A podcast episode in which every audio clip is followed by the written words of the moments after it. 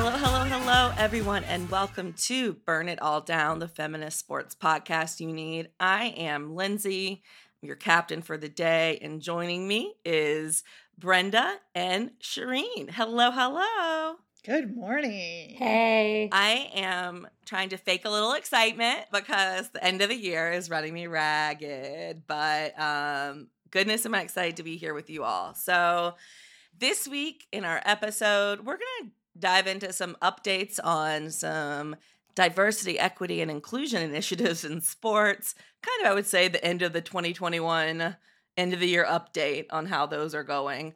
And of course, we've got a, a simmering burn pile. We've got our torchbearers to lift up, and we'll end with what's good and what to watch. So, always want to thank our Patreons. A quick shout out to our Patreons, patreon.com slash burn it all down. Um, we've got a segment on King Richard coming up soon. Myself and Amira and Jessica dove deep into our thoughts about King Richard. Mostly good, some complicated because we're adults and we can hold multiple things in our brains and in our hearts at once. So I wanted to start, as I mentioned, I'm running a little bit ragged here with, with end of the year deadlines and everything. And I kind of wanted to see what is kind of getting you through the end of the year madness? Is there anything in particular that you are holding on to? Shireen? So, as Dr. Brenda Elsey coined this term, I'm in a very intense quest for sponsorship and for anything, and not just for BIAD, which I have very adequately placed product right now as my Burn It All Down mug. I am interested in getting a call I, from Nespresso in particular. So, coffee, as you all know, I love dearly. And I've just decided to take the Advent calendar dispatches, my daily Advent calendar reveal, to a different level. So, that is something I look forward to every day. What do you mean? So you're trying to get Nespresso to sponsor I don't you? know to sponsor me to do what, but I just want free shit from Nespresso. I want them to be like, we think you're funny. My kids think I'm ridiculous, but that's fine. That's the status quo. And I'm like, people are enjoying my daily videos. I'm like, and you know what? Two times a week, bitches, they gave me decaf. I'm like, you know what? The first time it was fine. The second time, I'm like, don't play with me. I need caffeine in the morning. Seriously. I think that's a fair stance. Like, label it like a content warning. So why do you want them to sponsor you if they're if they're screwing you over? See, this is the thing. These are the deep dive investigative reporter Lindsay questions happening now. Well, I'm very confused by this. so essentially, I think I'm doing like public scholarship and sharing my knowledge on coffee, and also protecting the coffee community from decaf is important. So I feel like I'm doing like anti oppression work because honestly, giving me decaf is like violence. well, we have to make everything anti-oppression work, so that's good. Um, I love it. Wait, Shireen, where do people see these videos? So go to my Instagram. My handle is footy bed sheets. Okay. So I post them every day and have like a little highlight reel of them too. Okay. Uh, Brenda, are you on a quest for sponsorship or what is getting you through? I don't think that in in a really contradictory way I'm going to say I don't think sponsorship really fits with my brand. I think I, I I don't think I could really accept one and get the Marxist cred that I'm aiming for. Um, but I support Shireen because capitalism is a total system and you got to get yours. So, uh, also, those videos are cute and her desperation is darling. okay, what's keeping me through? Um, so if anyone has a sensory, any child with a sensory issue, you will know that getting them ready in the morning and putting on clothes and getting their hair brushed is a total nightmare. Some people think it should be an Olympic sport. I would fail. And um, the end of the year brings a lot of pajama days where every every teacher's like, "Hey, if you're quiet in the hall, you get pajama day." And so my kids' class, my youngest class, has been really good. So they keep getting these pajama days, and I'm so excited because she just wakes up and I'm just like, "You're ready to go!" Like I don't even have to fight with you this morning. This is awesome. I love pajama days. We're just like so chill, and she just walks around in these like striped pajamas all day, which is adorable anyway. And then we just change at night into new pajamas. That's been like four days. So basically, that's amazing for me. I keep jogging and I keep drinking beer. That's always helpful for me. Um, I can't wait till the days start getting longer, basically, too. I always think, like, okay, just get to December 20th, and then it's all brighter from there, you know? So we're close. Do you do you drink beer while running? You know, I don't. I, I don't even really. I I've tried um, just to bring my two passions together.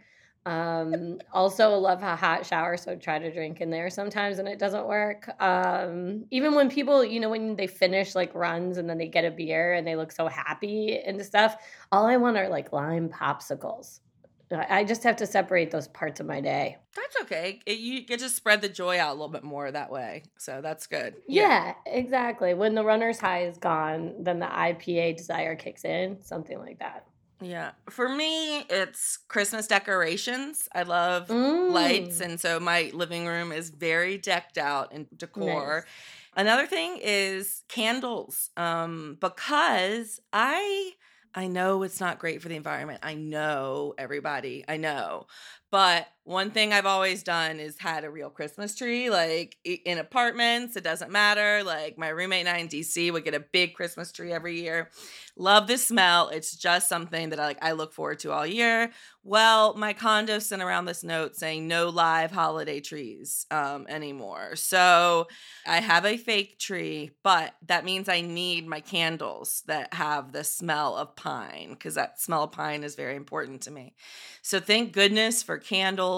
And um, also, I've been honestly a little bit too quickly going through the wine that I bought in Napa Valley. So I've been drinking like really fancy bottles of wine. Like I told myself like, "Oh, I'm going to save all this for special occasions." No, I am not doing that. Um, but it's it's been lovely. All right. So over the past couple of weeks, we have had um, a couple of new updates in the DEI space. First of all, FIF Pro, which is, well, Brenda will explain what that is in a minute, came up with a new report called What Equal Playing Field that kind of dives into um, discrimination on the football pitch. And then Major League Soccer also unveiled a new diversity policy um, slash Rooney Rule update. Um, so we want to kind of have a discussion around the latest DEI initiatives in sports, what's working, what's failing, and whether or not the kind of Black Lives Matter commodification um, that started amongst leagues um, last summer, you know, has that gotten us anywhere in sports? We're going to start talking about like really what the impact of racial abuse, homophobic abuse is on players. And this is kind of the goal of the FIF Pro report. Brenda, can you kind of um, give us a little intro to this report? Yeah, so for people who don't know, FIF Pro is it approximates a labor union for international football, um, men's and women's. The tricky thing for women is if you're not fully professional, it's difficult to really truly unionize yourself in most countries with most labor laws. So FIF Pro operates everywhere. It gets a lot of its revenue from the video game FIFA uh, actually. So instead of going and taking part of your salary, it's the image likeness and the revenue that comes from FIFA, which is kind of interesting if you think about gaming as being a labor solidarity exercise. Uh, but there are a lot of problems with it, and there's a lot of good things. And a lot of times they're out there fighting for working conditions and players' rights with some pretty atrocious individuals in global football. So they put out this report, and it basically is like, um, no pun intended, state of the field, right? What uh, is going on in women's football? It's pretty intersectional. It features uh, mostly, I mean, the way that they approached it, and we can talk about this, was a lot of individual stories that people came forward and um, talked about their experience. For me, um, honestly, there wasn't anything new that was there, though maybe there doesn't have to be. Maybe it's just like reiterating, featuring, you know, building sympathy and stuff like that. I didn't really see anything that we didn't put in the US soccer report, though it's more global, or that FIF Pro hasn't been reporting for many years. Um, it's a lot more narrative. And then for me, there's some very weird benchmarks, like things like Megan Rapinoe tweeted an anti homophobic message and it got 40,000 retweets. And that's just like very strange to me as a benchmark in that report. It's like, okay, you know, or this Argentinian goalkeeper in Mexico dyed his hair rainbow color. You know, some of it just feels very surfacey. Um, there isn't really any teeth about where we should go from here. So that's my kind of reaction to it. I, I don't know about you, how you two felt. Yeah, I kind of agreed when I was, you know, I'm very ADHD. So whenever I sit down to like really go through a report, I have to really psych myself up, like really, you know, copy and paste Yeah. everything to make sure I'm paying attention, like write everything out in my own words. And I kind of kept waiting for the kind of bombshell or like really new uh, information. And honestly, this didn't have that. And so that was a little bit frustrating and confusing, though it's always good to have these stories in the same place. You know, certain people will pay attention more to reports than they will to just kind of your everyday work and I'm wanting more stats, I'm wanting more progress, but one of the points of this report is just that like the reason we don't have stats is they they're not really kept with this, right? So I think one of the problems the report had was how do you quantify this? Do you know what I mean? Because it's hard to, right? We all want these kind of concrete numbers.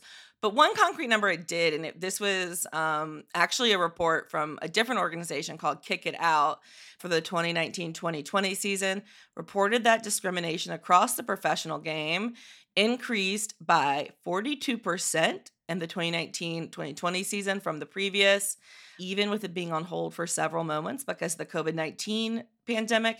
And reports of racial abuse increased by 53%, and reports of abuse based on sexual orientation also significantly increased and is up by 95%. I'm not sure where those numbers come from or like what it is, but I think if anything, it shows that things are not getting better as far as the discrimination and racial abuse that players are receiving from fans and on social media. Um, whether or not know exactly their methods and how they got to those numbers, it's hard to see that as a turn in the right direction. Shireen?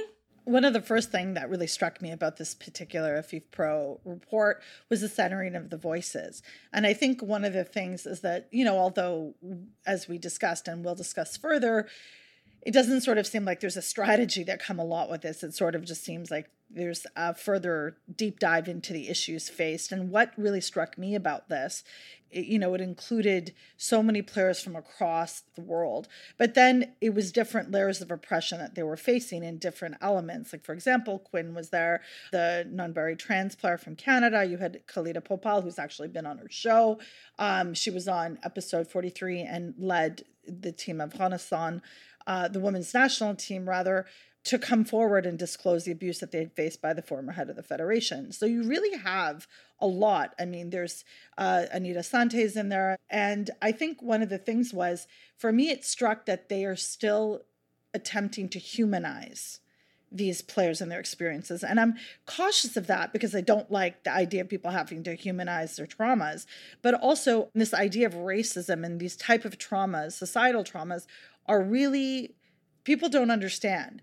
Those in power and those particular fans in power have always acted with impunity. So, Lindsay, when you talked about the Kick It Out report and how there was an increase um, of discrimination faced, whether it's fan based or whatnot, traditionally football fans have been able to do this with impunity. And the point of this, I sort of feel like connecting the dots here to say that the more that people begin to truly understand the emotional and psychosocial effects of this type of harm, maybe it'll make a difference and it'll push clubs and federations to be more consistent with you know the repercussions and accountability here so i'm hoping that this particular document which people poured themselves into and very personal accounts is held with respect the way it ought to be Mm, absolutely. Bren?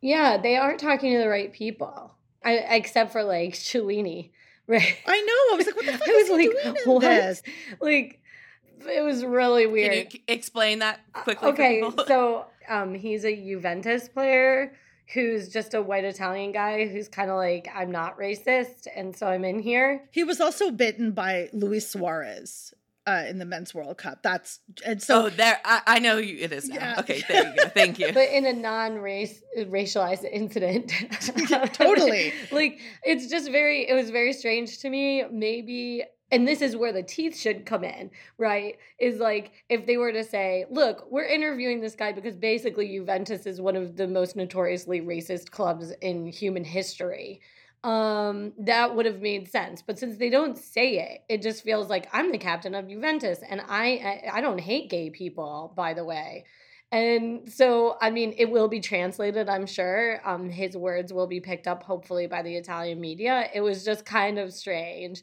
I will just say, um, are we still using the word flex? Is that a thing that people I still think so. are we okay with that? And BIAD had a huge flex in this report.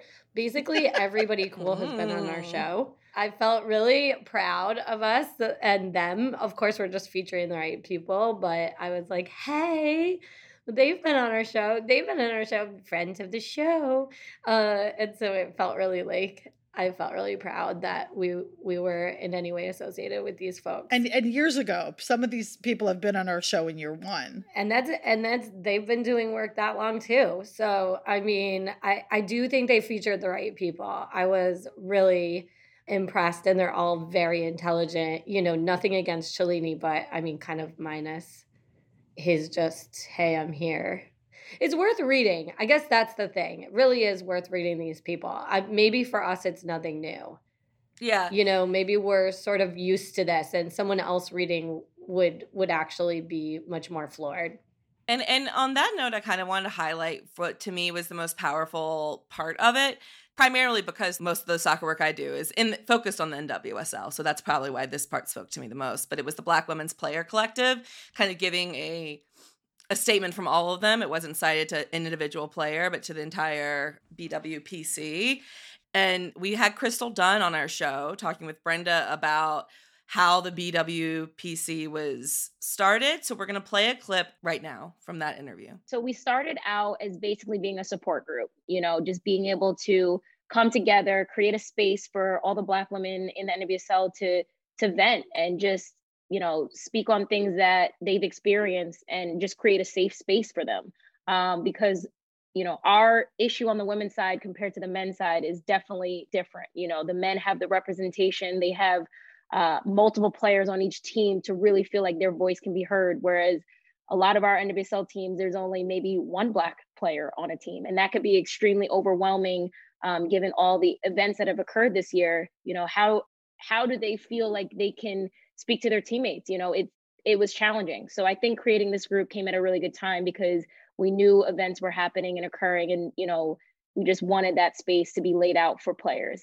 We also know that we're in a very unique time now where we as black women feel like we should not be asking permission for some things we should feel like um, this is how we feel this is our voice and therefore you're kind of either really with us or you're just you know you're off to the side. And i think the NWSL is is realizing that we can no longer really um, sit back and let them kind of take the wheel. It's actually our time now to be in the forefront and, and really drive these conversations. And i think they've responded really well and they understand that uh, we don't want just anyone speaking for us. If there is a matter that uh, is a racial matter, we would love to be in the conversation. If there's a message that they're going to put out there, we would love to know what the message is because there's been some uh, misunderstanding and miscommunication. I think whenever a message is being put out, it sometimes doesn't represent how we all feel. I just kind of want to read a couple of the sentences that that stuck out to me from their section. It was Last year, George Floyd's murder meant that we were once again forced to raise our voices and shout that our lives matter.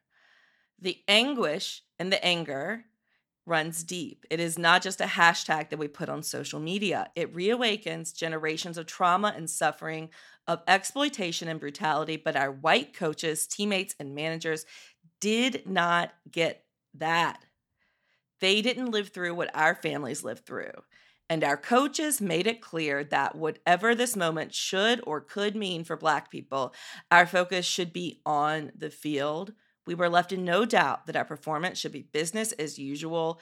Um, it goes on to say that we felt a strong sense of responsibility to educate well intentioned teammates and colleagues, many who we consider friends.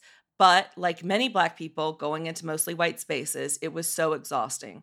We were having to relive trauma while holding space for others in spaces that were often ironically unsafe for us, and we witnessed discussions being watered down so non Black players felt more comfortable. Worse still, we were being asked to tone down our language and modify our action to accommodate the white fragility of teammates and other stakeholders. And, you know, we all saw this playing out during the NWSL Challenge Cup last year. Um, but I think to read it from their perspective really stuck out to me. And I'm so glad that this is in the report and that hopefully it will get people to read it and listen to it. And for white people to really think about what their fragility, even if it's well meaning, like does to the racialized people going through trauma. All right, we also had a MLS overhaul of its diversity policy, Rooney Rule hiring. Brenda, I know you're uh, an expert, literally cited as an expert in ESPN's write up of this. Can you tell us uh, what's going on with uh, MLS right now? Well, because of a lot of the activity from the players and from former players with organizations like SCORE, there have been moves to try to buttress the Rooney Rule in MLS. Many of MLS uh, leadership comes from the NFL, so it's not surprising that they take cues from them. And this is about diversity in hiring specifically.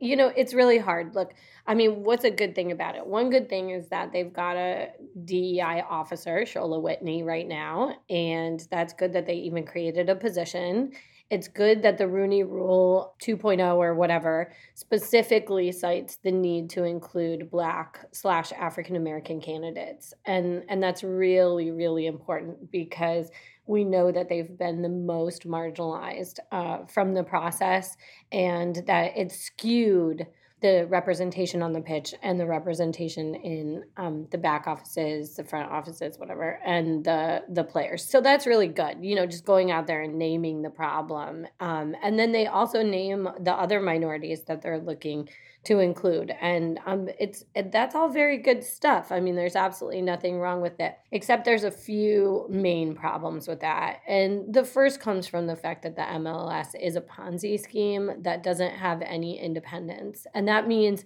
who is going to enforce this? It basically says you know a club will get fined $50000 or $100000 you know by whom? And the answer is themselves and that usually, if you think about it, doesn't work that well. Um, I wish it did. It's kind of like when teachers give elementary school students the opportunity to grade themselves. Um, that's great. But when it comes to professional sports that are run by people coming out of the NFL, it's usually not great.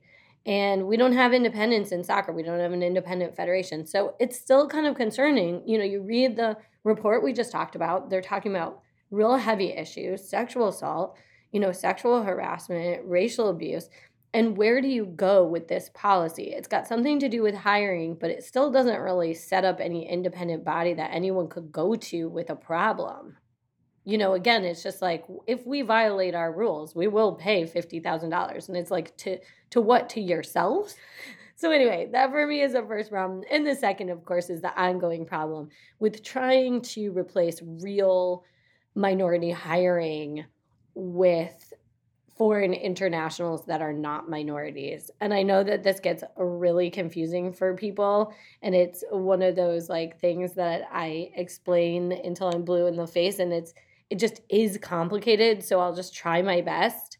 The problem is that when they want to hire what they call Hispanic coaches, they hire people who have grown up as non racialized, so as white men in their countries of origin, usually Argentina, Uruguay, um, Mexico, Colombia, right, with wonderful coaching skills. And um, they call those minorities and they call them minority hires. So they use a report called the Tides Report, which I've, I've been in very public disagreement with. And they say, look, we've got 36% representation of Hispanics. And they know that that's a term that doesn't get used in football anymore. Hispanic refers to some origin in Spain, and we got rid of it and used Latin American because we know about the slave trade in the Americas. We know that there's Afro Latin Americans. We know that there's Asian Latin Americans. We don't use Hispanic anymore. And there, sure, you're going to find some Yahoo on the internet that gets mad that he's not called, and it's always he, a Hispanic anymore. But basically, you can't call a Brazilian a Hispanic. How are you going to call Pele or any of those? You know, do you see the problem with that term? So they use it, they slap it on, they say it's 30 something percent. If you were to erase that and look at the head coaches, that really grew up in the US with the racial obstacles that the Spanish speaking or Portuguese speaking or otherwise Latin Americans experienced, it goes down to 6%. So you have a majority of Black African American and Latinx players in the MLS. And you have a sum total of less than 15% of them in head coaching positions. So sorry for that long explanation. Um, but it's it's really important how they fudge this data. Yeah, I think that's super important, especially because the Tides report, you know, is something that I know I cite a lot for my work in other leagues because there's a little bit as we were talking about earlier, right? There's so little data out there that I think as journalists, when you're trying to get the problem across, right? Like quickly, you kind of cling to whatever exists. You know, I've learned so much from you, Brenda, though, because of how like the MLS has used the way the Tides report presents this as an excuse to say, look, we don't have a problem because we're doing right according to the Tides report. Yeah. You know, that's really, really problematic. You know, like one of the things I'm always looking at the WNBA, and um, it always earns really top marks. Where if you're paying attention to the WNBA re- really closely, you know that it hasn't always been the best, right? But like, they're often less than half of the coaches are women, and maybe one or two are black women, right? And yet that will somehow get an A according to the hiring report, probably because they're grading, you know, there's a curve, I'm sure, based on, you know, how bad other leagues are, right? So, you know, it's very interesting to think more critically about the numbers we're getting and about the reports we're getting. Shireen? Yeah, I'm just going to jump in here because we had some good discussion in pre-production with Brenda about the Tides report, and just sort of to echo what Lindsay said, and not just only specifically as one of the very few racialized sports journalists in my country, but um, Tides offered sort of a platform to understand and break down numbers. And while it's flawed inherently, as Brenda has explained, and thank you for doing that, Brenda, because I think one of the things that we need to focus on importantly is language and how in media, sports media is one of the last places where language gets updated. Like when I joined TSN, I don't know when the last time they had updated their style guide.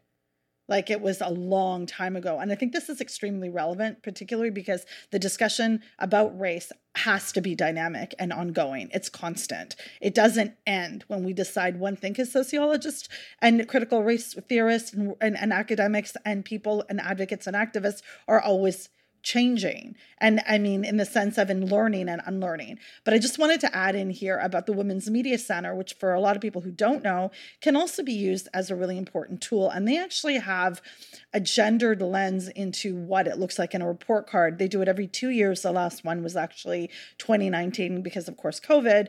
But they're pretty deep dives into it. And they have a section on sports desks and i'm citing from the 2019 uh, sports women in us media but they also do include canada and in the united states predominantly it says sport desks were at 75 of nation's newspapers and online news sites earned a b plus for racial diversity and a D plus for gender and racial diversity combined, and a sixth consecutive F for lack of gender equity, according to the Racial and Gender Report Card commissioned by the Associate Press sports editors. So I think that's really that's really interesting. And when I first logged into Women's Media Center, and full transparency here, I'm listed as an expert on their website.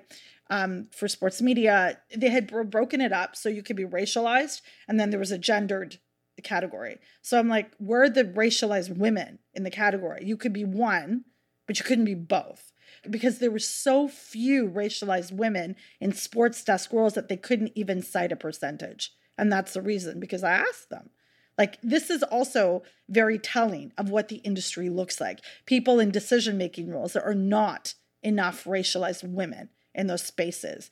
And the information and the data that we get, and as researchers, we know that the way that you do the research, if it's flawed, I mean, your results are going to be the same way.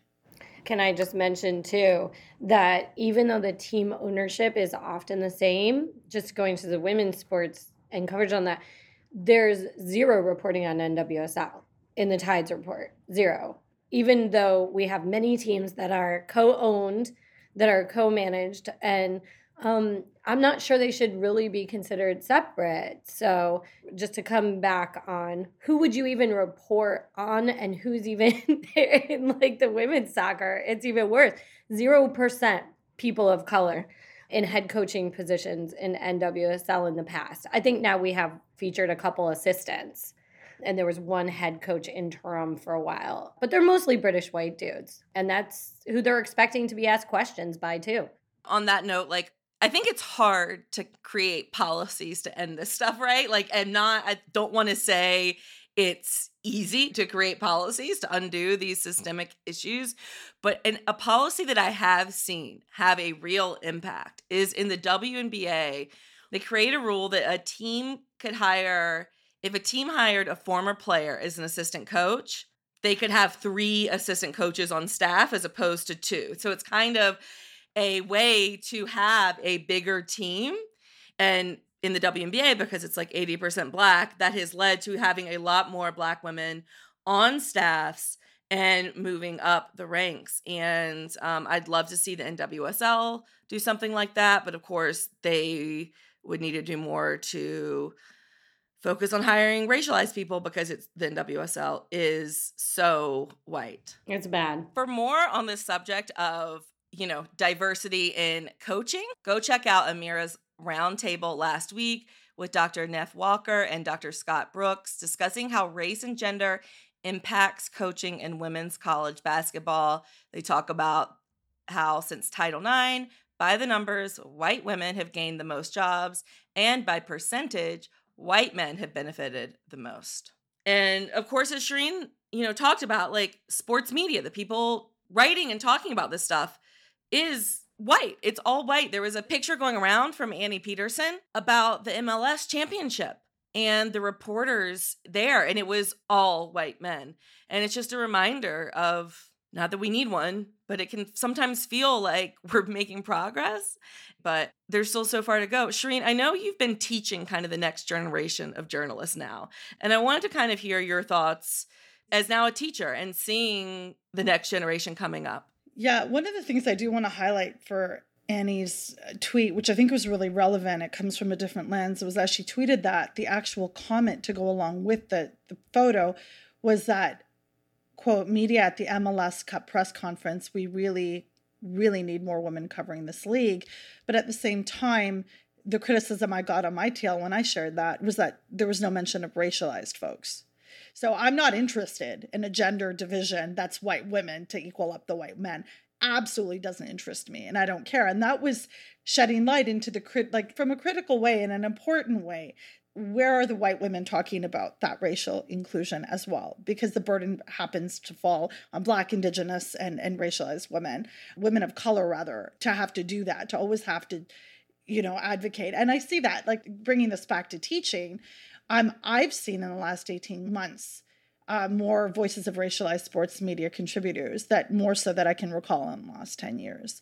Like there was a time where it was Howard Bryant, you know, Jemele Hill, you know, Bomani Jones, Cabbie Richards. There was, you know, Stephen A. Smith, you know, arguably, but like that was it. There was less than a dozen like you know in the last 10 years i'm saying and on that up now there's so many there's people in different spaces we still see in particular MLS media is very specifically white.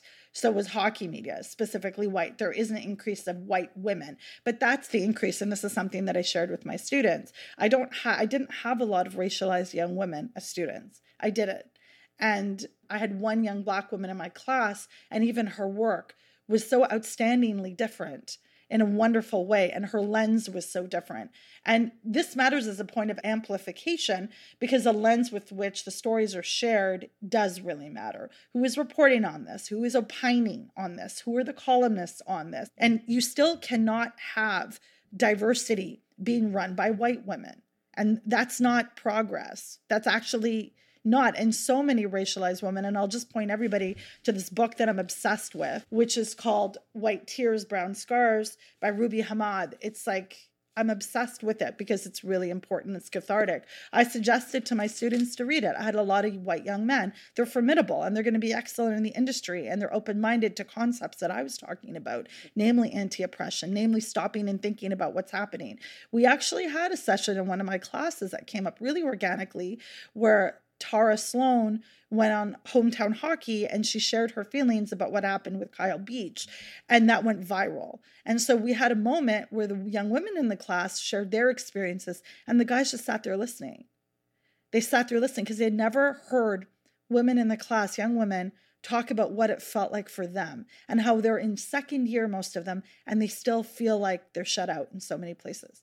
So that is something we have to break down as well. And it made me really sad at the same time because I'm like, no, you have the world at your feet. You're 20. You should not feel like this as young women. And then in my head, I'm like, wow, if white young women with that privilege feel that way, how the hell is everyone else supposed to feel? So like there was moments of reckoning and sort of understanding for me and inflection and how do I encourage these young folks to get up and the best way to do it is encourage those with that privilege to make space for others, to pass over the mic, to understand, to delegate, to outsource, to include in a way. And I know you know the word inclusion bothers me because I think it's been it's like I couldn't say terrific because Trump said it so much, and I actually really like that word.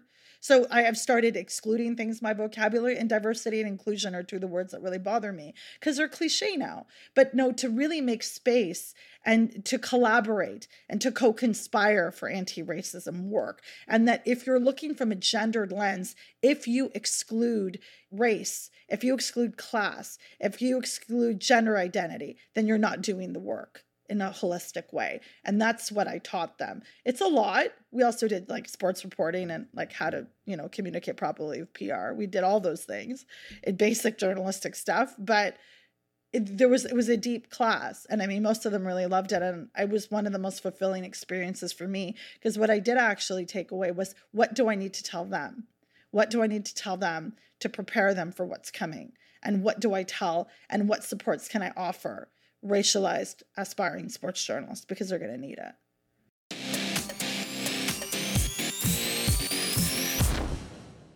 Every deep playoff run starts with building an amazing team. Doing the same for your business doesn't take a room full of scouts.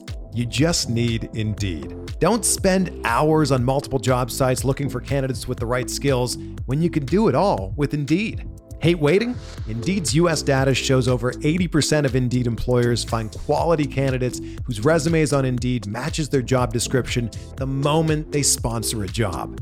Something I love about Indeed is that it makes hiring all in one place so easy because with virtual interviews, Indeed saves you time. You can message, schedule, and interview top talent all in one place. Indeed knows that when you're growing your business, you have to make every dollar count. That's why when you sponsor a job, you only pay for quality applications from resumes in our database matching your job description. Visit Indeed.com slash BlueWire to start hiring today. Just go to Indeed.com slash BlueWire. That's Indeed.com slash BlueWire. Terms and conditions apply. Cost per application pricing not available for everyone. Need to hire? You need Indeed.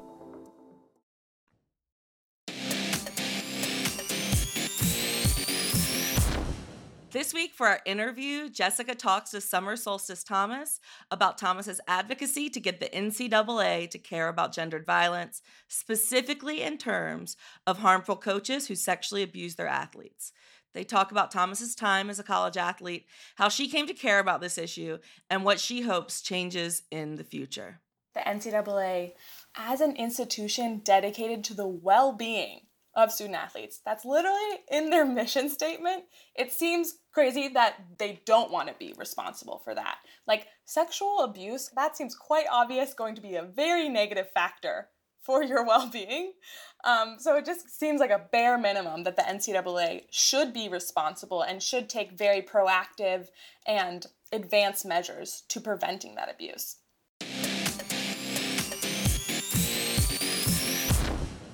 Time for the burn pile. I'm going to get us kicked off this week. I want to talk about what's been going on in the women's team, U.S. women's national team for the National Wheelchair Basketball Association. The beginning of this week, they announced they had rehired Trooper Johnson as head coach of that team. This is despite the fact that in 2018, players on the team had come forward with accusations of verbal and emotional abuse against Trooper Johnson. There was a very paltry investigation at the time. Um, it was scooted over. He remained the coach through the Olympic cycle, after which the players came forward and started a safe sport report against him. And despite all that, they still rehired him. Players on the team spoke up this week against both that hiring and generations of sexism and discrimination within the National Wheelchair Basketball Association. Apparently, multiple qualified women had been in consideration and officially and formally applied for this job, and they were all overlooked for a man who the players had said were abusing them. Um, Trooper Johnson is an icon in the Wheelchair Basketball Association. He's very good friends with the president of the association. And I heard he is actually the logo. Like, that's how big of a deal he is. That, like, for the players to come out against someone with this much power took a lot of strength. Um, by the end of the week, he did resign with a very ridiculous statement that accepted no wrongdoing. So the players got the first thing they were looking for, which is great, but want to burn um, the NWBA for not listening to its athletes, not protecting its athletes. You know, especially the para athletes have to deal with so much discrimination and marginalization already that the fact that they have to then fight their own organization is just absolutely appalling. Burn. Burn. Brenda? This past week in the Women's Champs League, there was a pitch invasion during the Chelsea Juventus match in Emirates Stadium. A lot of people saw it because a video went viral. Player Sam Kerr uh, sort of checked the pitch invader who had lingered way too long. It was h- hilarious in one sense because she just levels him. Um, it's really disconcerting. It's a real safety issue for players that are out there. And um, she just sort of Aussie rules football him, and she's amazing. And people were like, "Yay!" But at the same time, coach Chelsea manager Emma Hayes points out this is way too long that he had to be out there taking selfies and meandering around the pitch. This is a real safety player issue. And if this was a men's match, it really felt like there's no way they would have made it this far and this long. And so it was really frustrating. Some other people got upset because Sam Kerr did receive a yellow. And I'd just like to say I actually felt and I know this is like a twisty twisty burn, but I was heartened by the fact that she got a yellow.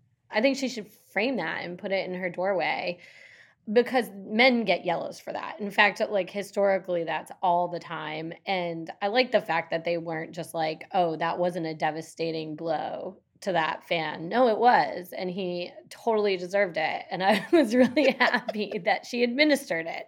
But I am upset and want to burn the fact that she had to do that to just like protect her space, her workplace. So I want to burn Emirates Stadium for not giving the same security and resources to a women's champs league match that they would have otherwise. So burn. Burn. Shireen? So this week there was some busyness in the NWSL and there were some trades and then people were put on the save list and you know I think there's there's all that movement happening but at the same time the integrity and the protection of your players matters um, and this was reported on Twitter not only by Jorian Baucom former Racing Louisville player Jorian went on Twitter to say when she was released with a thank you from the team. She's a black player. And in the montage, like the photo that they put up to thank her, they actually used the photo of a different player ebony salmon. And this is a huge problem. If your PR team and your comms team doesn't know which black players are which, your club needs to literally cancel itself. Like, this is a huge problem. There are not more than 20 women on that roster. And guess what, people? Black women do not look the same. This is embarrassing. It's a terrible way to send off a player who you at the same time you're thanking for being a part of the team. Like and and as also reported by Molly on this, she quote tweeted Jorian's uh, tweet. She said she's the second former Louisville player to allude to broader problems at the club recently. And, and I think that's important. And what Jorian says, and I do want to center her in this, is that she's upsetting to see the club make their final regards with another black teammates instead of mine. I've been quiet about most of the season, but this is something that needs to be addressed. And at the time that she did this, at 9 13 p.m. on December 8th, on December 9th in the morning, is when Racing Louisville issued an apology. And they said, We are truly sorry for using the wrong photograph in your thank you graphic yesterday. It was unintentional mistake, but that doesn't negate the harm caused. All year you represented our organization with respect, and you deserve that in turn from us. They said, We're working better to develop approval processes. And, you know, fine, good. But really, the fact that this happened at all means that it's not about approval processes, is that you don't care and you didn't try to put in the effort. This is terrible. And like, first of all, Jorian, for doing this publicly, thank you for that. Thank you for calling it out, particularly when you didn't have to. And you said you'd been quiet before, which makes me wonder about the culture of that actual club where you're not in a place to be able to say what you want to. And thank you for doing this. And I'm so sorry this happened to you. And I want to take that and the lack of concern and consideration for racialized players and I want to take that and I want to burn it all down. Burn. Burn. After all that burning, it's time for some torch bearers. Our honorable mentions Brenda, who is the coach of the week? Our coach of the week is Cheryl Reeve, who is named the new head coach of the U.S. women's national basketball team. Shireen, who's our new boss of the week? New boss of the week is Amélie Mauresmo, who was appointed as the tournament director of the French Open, becoming the first woman to hold that title. Our whistleblower of the week, get it, is Dre Barone, who is the first out gay official in the AHL. I'm very proud of that. Well, that's so good, Lindsay. Well done. Brenda, who's our cup holder of the week? Chelsea, who won the FA Women's Cup by beating Arsenal 3 0. Shireen, who are our handballers of the week? Uh, congratulations to Team Norway, who won the International Handball Federation's Women's World Championship 2021. They beat Iran 41 9. And as such, I will say that Fatima Khalili, the goalkeeper for Iran, was selected for Best Player of that match. Amazing. And can I get a drum roll, please? Torch bearers of the week is the players on the Florida State University women's soccer team, which edged BYU 4 to 3 in penalty kicks. Oh my gosh, last week to win its third women's national soccer championship in program history and its second in the past 4 years. All right. What's good? What's good, Shireen?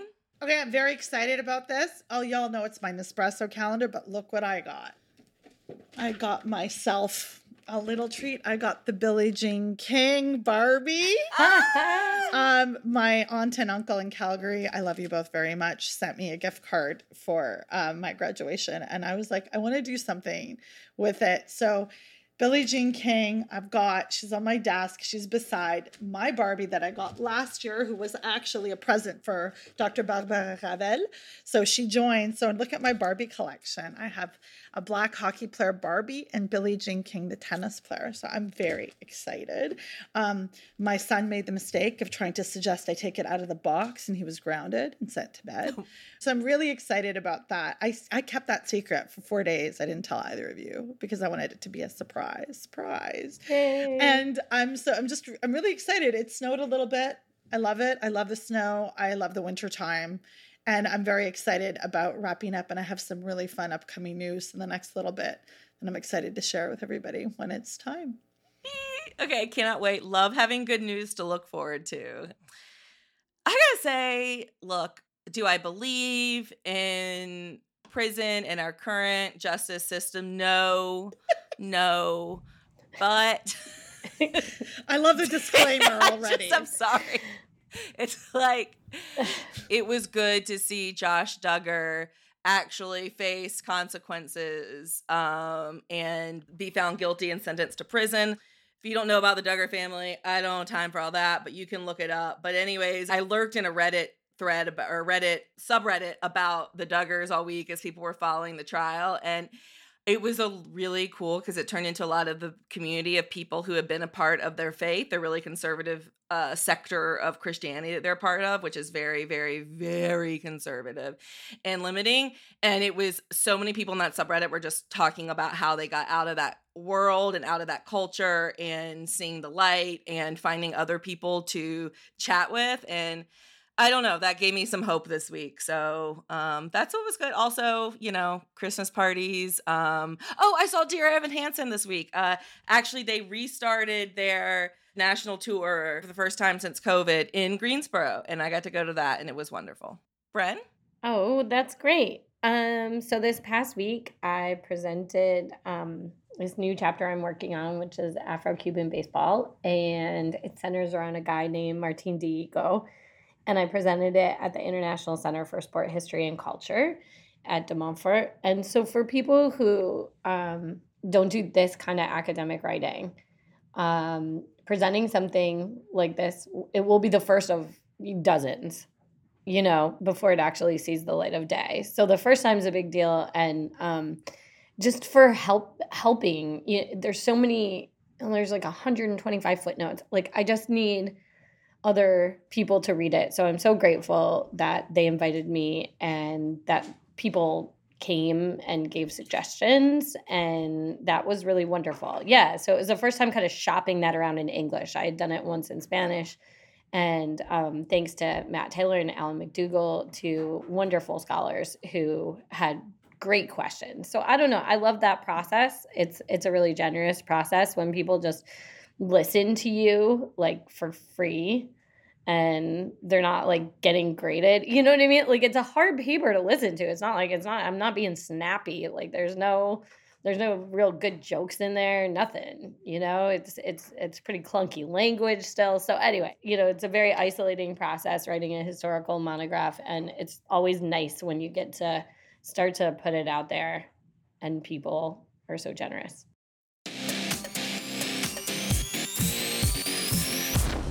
This week, we are watching.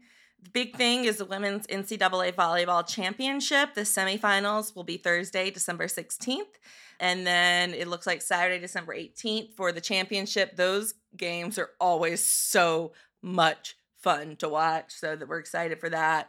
I don't know who put this note in the what to watch, but somebody put watching Detroit Lions with ambivalence to see how they hurt Motown. Um, I'm sure that was Shireen who put that in there. So, Brenda, your Michigan is showing. but uh, you know, we've got the the NFL, NBA, and NHL are all going on, but um, let's all get through the rest of this year. We're almost there, friends. That is it for this episode of Burn It All Down. This episode was produced by Tressa Versteg. Shelby Weldon is our web and social media guru. Burn It All Down is part of the Blue Wire Podcast Network. Follow Burn It All Down on Facebook, Twitter, and Instagram. Listen, subscribe, and rate the show on Apple Podcasts, Stitcher, Spotify, Google Play, and TuneIn. If you don't have any extra money, which same right now, and you want to get us a little gift, burn it all down a little gift, a review, a five star review is the perfect size for all of us. So for our show links and transcripts, our website is burnitalldownpod.com. And you'll also find a link, speaking of holiday shopping, to our merch at our bonfire store. Our patrons, once again, we have to thank you. Your support means the world. If you want to become a sustaining donor to our show, patreon.com slash burn it all down. Brenda, take us home. Burn on and not out.